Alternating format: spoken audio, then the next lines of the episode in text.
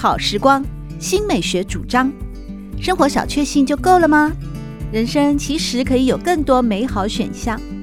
文学奖得主、专栏作家、资深媒体人朱国珍在《真正好时光》节目里与您分享美好生活。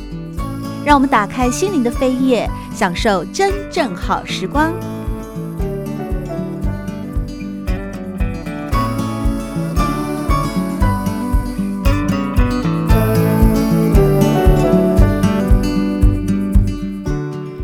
众朋友们好，欢迎来到真正好时光，我是朱国珍。在今天，我们邀请到知名作家，也是丹凤高中的图书馆主任宋怡慧，和大家分享的是他的最新作品。要跟大家聊的是阅读是不败的人生打怪力，而书名就叫做《用书打怪》。怡慧你好，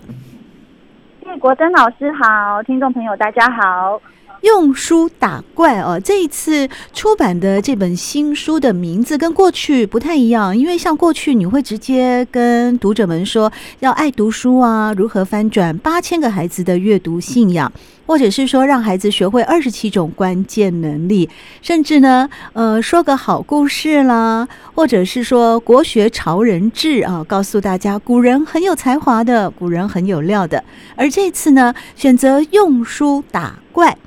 这样的一个题目，想告诉读者们什么呢？呃，我觉得其实生命都会遇到很多的困难跟卡关的地方，但是我觉得书会是我们生命最好的解方，然后也可以给我们很多前人的智慧，让我们循着前人的光，然后跟呃跟着他们的脚步一起往前走。所以这次选择用书打怪，因为我们知道你的上一本书有同样意义的是用书脱鲁啊。脱鲁呢，我们一般人可能就比较能够理解哦，因为那个鲁其实是一种乡民用语，就是呃 loser 翻过来哦。嗯，其实也没有那么 loser，可能就是宅在家里面啦，或者是比较内向害羞啊，无法出去跟一般人那么热闹活泼的交际。那个脱鲁。可能还比较熟悉，但是打怪呢？打怪是什么样的概念呢？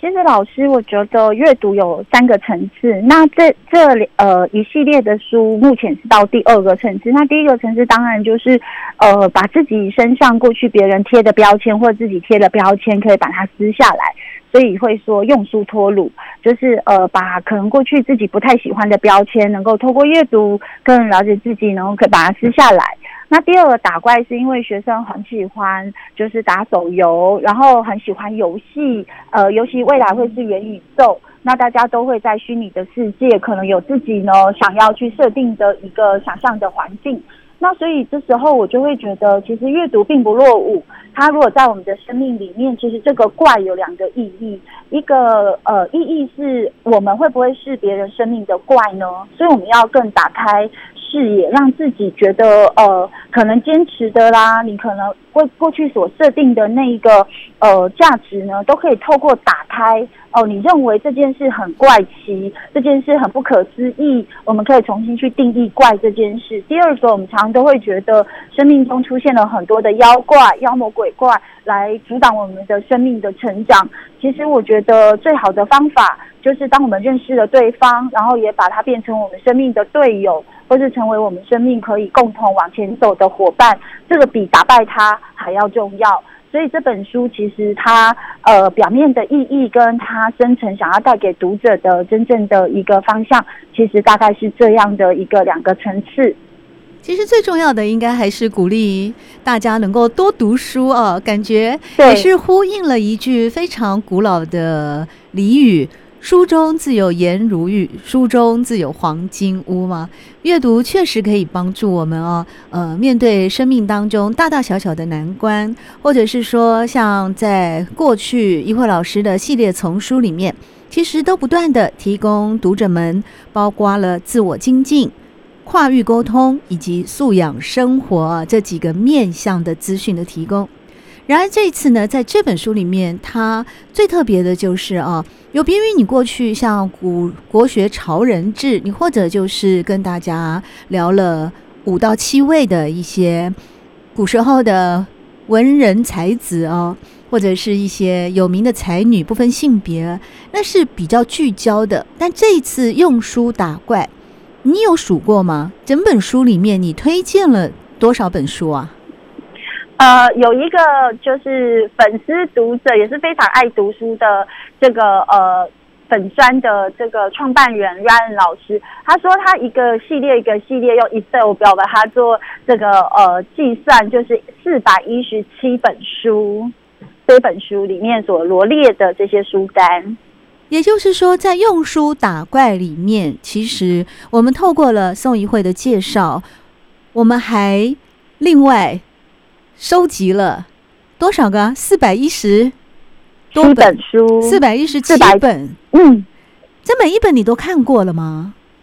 呃，大部分是三年来我在自己图书馆的布展，还有自己采购的书籍里，就是呃，透过不同的一个议题，然后收集的书单。其实学校的图书馆都有这些书，然后大部分我觉得应该，我应该怎么说呢？就是大部分的书我都有做推荐，然后也有做。细部的，就是跟学生说书的这样子的一个呃活动，所以这些书原则上呢，它都是一个呃三年的时间，一共有大概三十六个月，然后每一个月我们大概都会有二三十本书在我们的馆内进行呃不同主题的布展，所以原则上这些书我们大概都跟孩子们推荐过了，对。宋一慧老师，也就是用书打怪的作者啊，目前是丹凤高中的图书馆主任。刚才你也提到说，在用书打怪里面介绍的四百多本书呢，过去图书馆也跟这些高中生们介绍过了。我就很好奇了，因为其实你这四百多本书里面有很多是蛮超龄的，他讲到了可能婚姻，可能忧郁症，可能离婚。所以你在担任图书馆主任这个工作的时候，为图书馆选书，特别是在高中里面的图书馆，你们会去考量到适龄或者是超龄这些因素吗？我觉得高中生要讨论的议题很多。就是包括呃，现在他们自己的家庭问题啊，很多父母都离婚了、离异了。可是我觉得站在一个中学阅读推广的一个意义，应该很像贾博斯一样，我们应该站在我们的顾客的立场去看到他需要，可能十年后、二十年后，或者是他离开学校之后他需要的，他可能用得到，甚至他现在要预做准备的。这些能力，或者是可能会出现的问题，或是正在他家庭发生的问题，他不是为自己解决。其实阅读常常是认识自己、与人沟通、跟世界接轨。所以，只要这是三个层次，应该是呃，从简单到进阶到高阶，我们都应该一次把它做成一个阅读地图的概念。那学生的选择，我们应该是说 M 型化的社会，有些学生他读的很少，然后他试读的书其实很浅，但没有关系，他就是图文书。可是有的学生他从小就很爱阅读，他触类旁通，他可能读的比老师更多。那我们在做推广的时候，我们也不能大掉这些学生，他也是我们的读者，所以我常常在想，书都是呃用这样子的一种分布，只是说它的比例大部分还是集中在中学生这个时间会遇到的困难议题，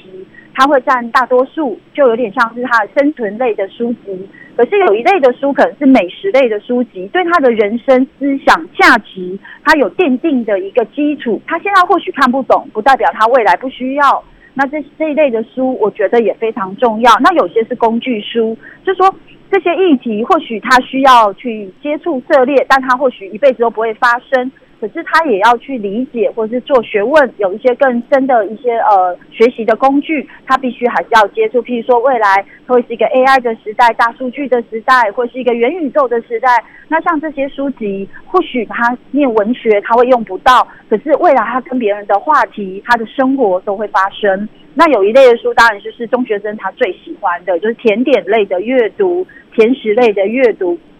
读了会开心，读了会觉得内心有。不不不是为了读这些有什么用，而是读了呃怎么样让自己呢能够吃得健康，然后能够活得活出漂亮的人生，或者是学生最喜欢什么，就是怎么成为好男人、好女人攻略。最近也有这些书。那我觉得其实书它没有好坏优劣，就是它很像是我们在交朋友一样。刚好你现在跟这一类的朋友聊天，你觉得很有收获。你跟这样子的一个同学讲话的时候，你觉得刚好切中你目前的需要。我觉得选书，我大概是用这样子的一种方式在思考，就是说它一定有比例的问题，但是我希望它还是能够多元，然后能够让每一个读者至少在图书馆能够找到一本、两本、三本对他是友善的书，或者是他觉得图书馆有考虑到我的需要，他有给我我可能需要的书。大概我的出发点都会从这边去做一个采买、采购，或者是拟定书单。是因为我比较好奇的就是哦，嗯、呃，在高中的教学现场哦，面对了这一群十五到十八岁，可以说是青春期哦，呃，荷尔蒙正迸发的年纪的这些青少年们，他们一定有千奇百怪的想法哦。那这些千奇百怪的想法，如果在图书馆里面，呃，也许找得到答案，也许找不到答案，也许有些答案他似懂非懂。比方说呢，在用书打怪里面，你就提到了，呃，跟大家推荐了这一本《我微笑但不一定快乐》。其实他讲的好像是一种，呃，也是一种忧郁症的类型哦。但这本书呢，呃，一般呢，我知道那个作者高艾伦啊，他当初写这本书是因为他自己跟大家分享罹患忧郁症的过程啊，也因此呢，他这本书一直有他的目标读者，大概就是跟他。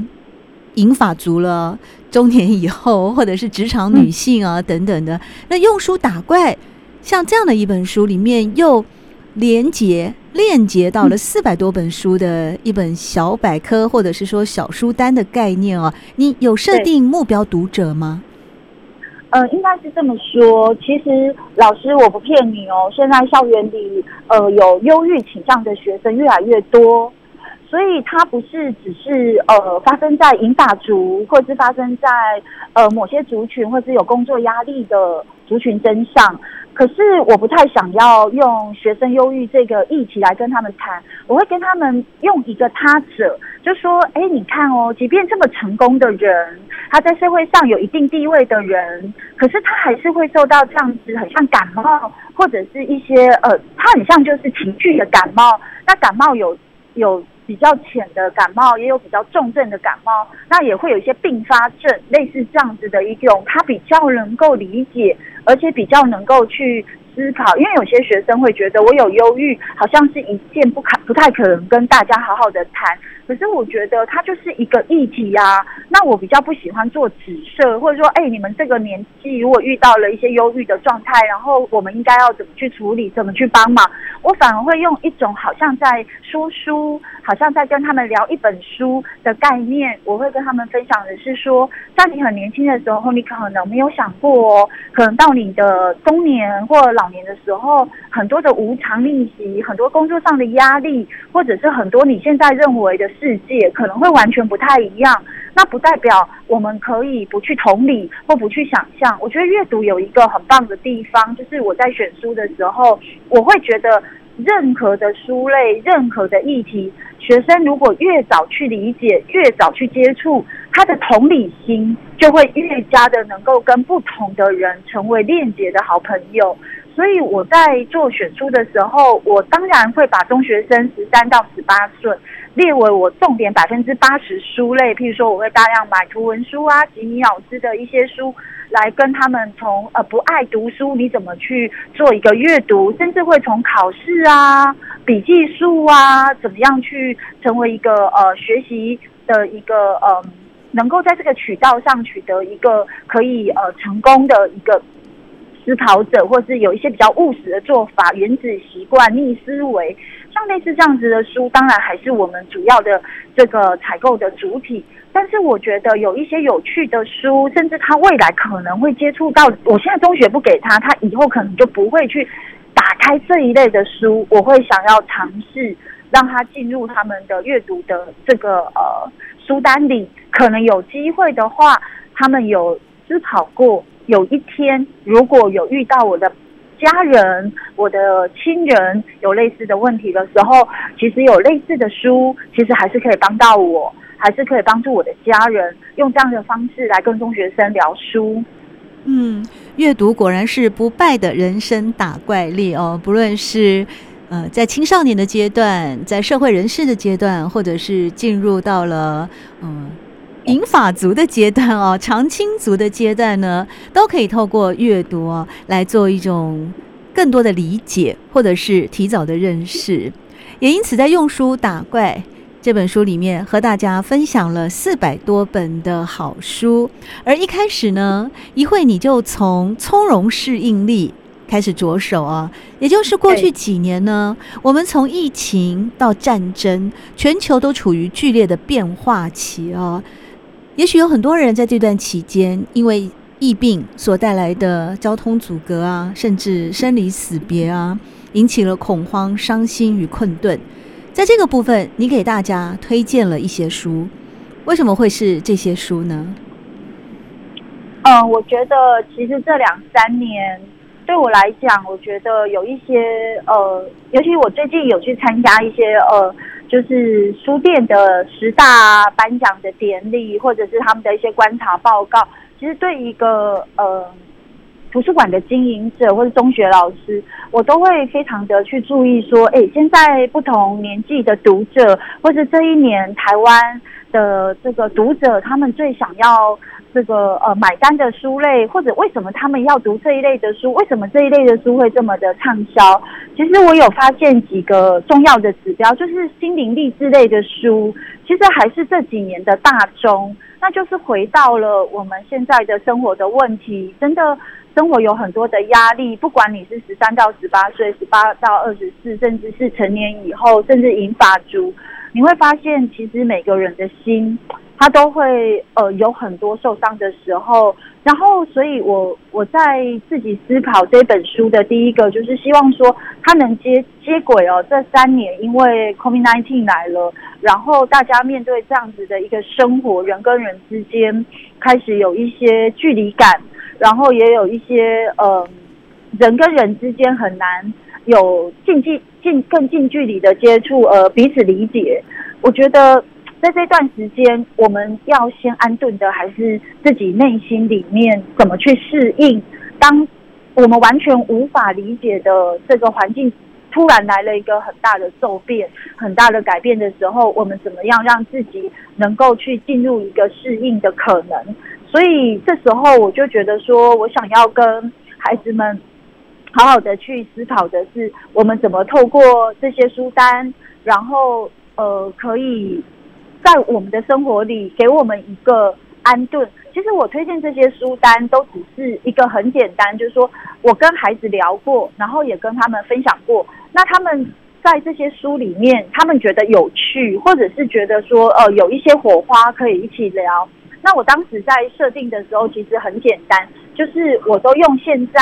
在呃坊间推出的新书里，我去读了看了他的书摘，然后我把它采买进来之后，我自己看过目录推荐，然后也看了几个篇章，然后我觉得很适合跟我的学生分享或者跟他们聊，然后聊完之后，他们有给我反馈的书，我就会把它放在我的专栏或者是我这本新书里去做推荐。他的动心起念都是因为真的有一个命定的读者对这本书，他认为带给他，呃，面对这样的环境，他有被安顿、有被疗愈的感觉。他至少有一位、两位、三位的读者，他说他是一个中学生，或者是是一个我身边的朋友，他对这本书是有感的，那我就会把它列进去，大概会是这样的一个状态。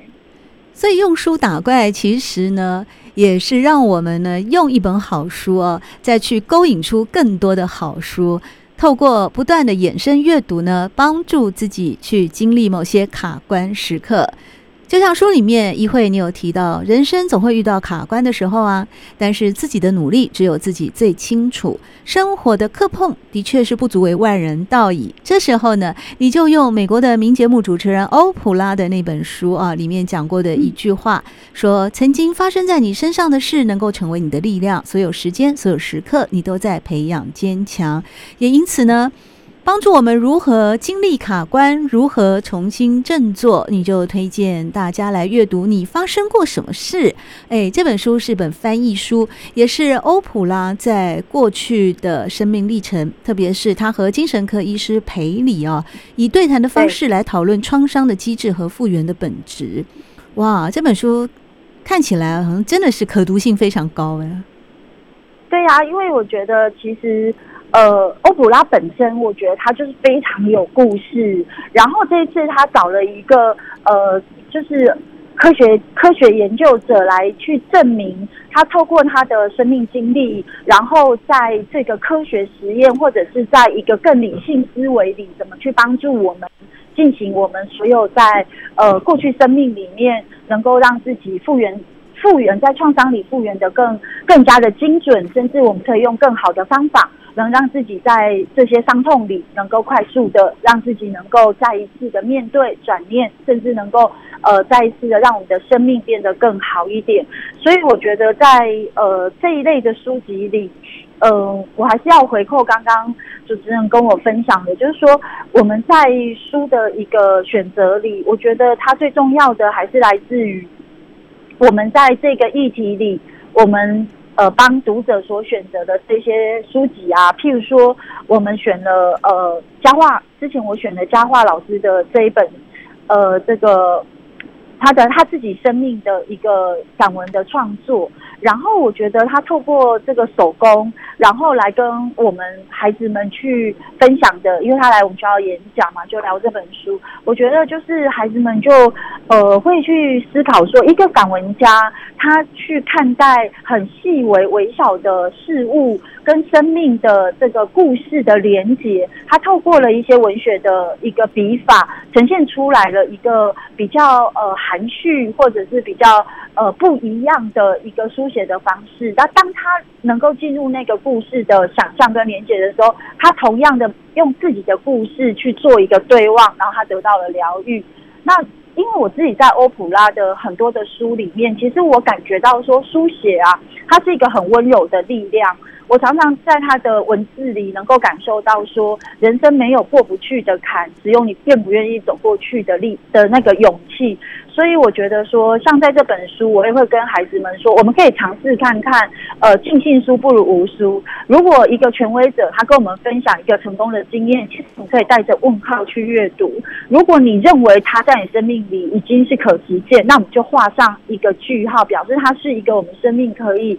放在我们锦囊中。带着去行旅一个很好的一个朋友，以后相对我们遇到了相似的一个境遇，我们再把它拿出来，也可以继续帮我们解决我们生命的困难，或者我们生命困顿的时候，我们有更好的一个呃选择，而不是坐以待毙，或是完全呃没有解方的，一直茫然的看着我们的困境。我觉得书原则上会是我们人生真的不变的打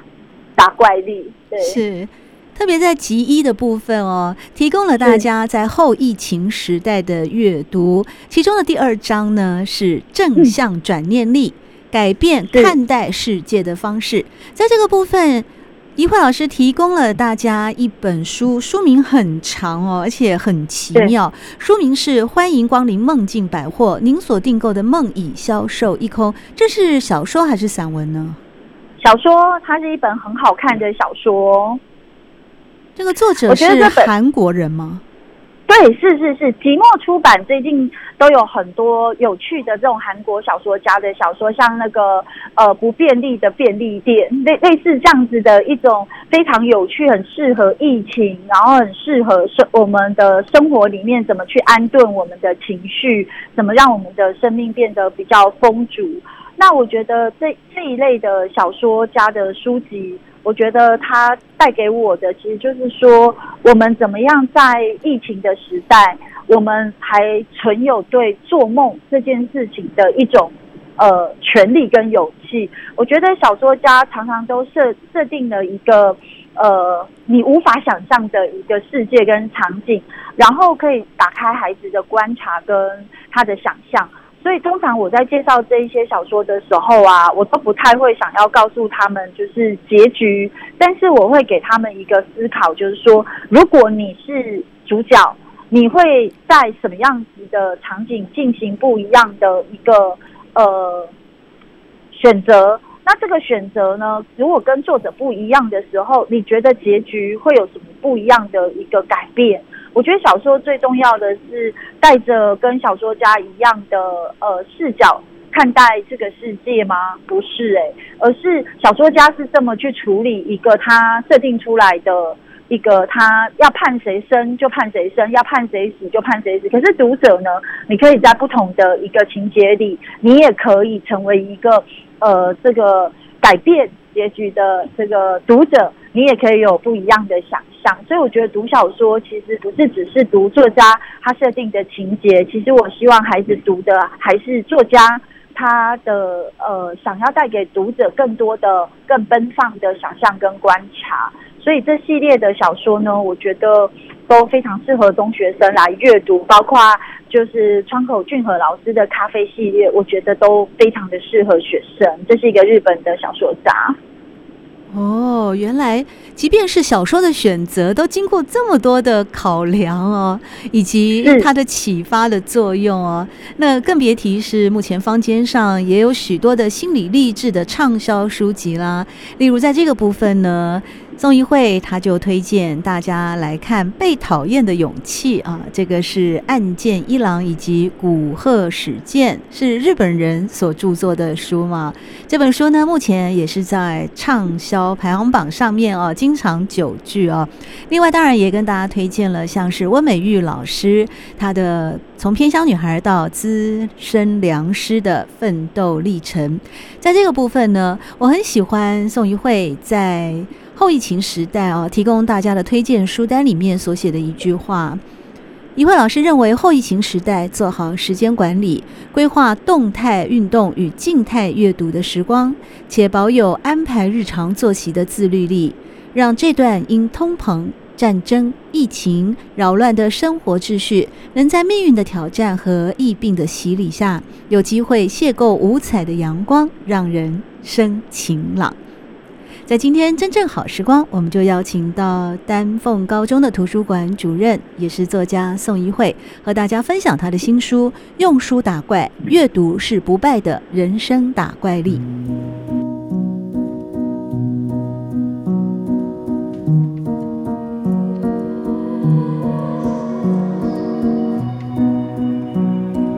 真正好时光，每个星期六早上八点钟到九点钟，在汉声广播电台全国联播网播出。节目在广播频道播出之后，也会上传到汉声广播电台的官网。在官网当中，您可以在经典回放的单元里搜寻“真正好时光”，随时收听到国珍为各位制作的精彩内容。喜欢朱国珍制作主持的《真正好时光》，欢迎您订阅、分享或留言。随时保持互动，一起共享美好生活。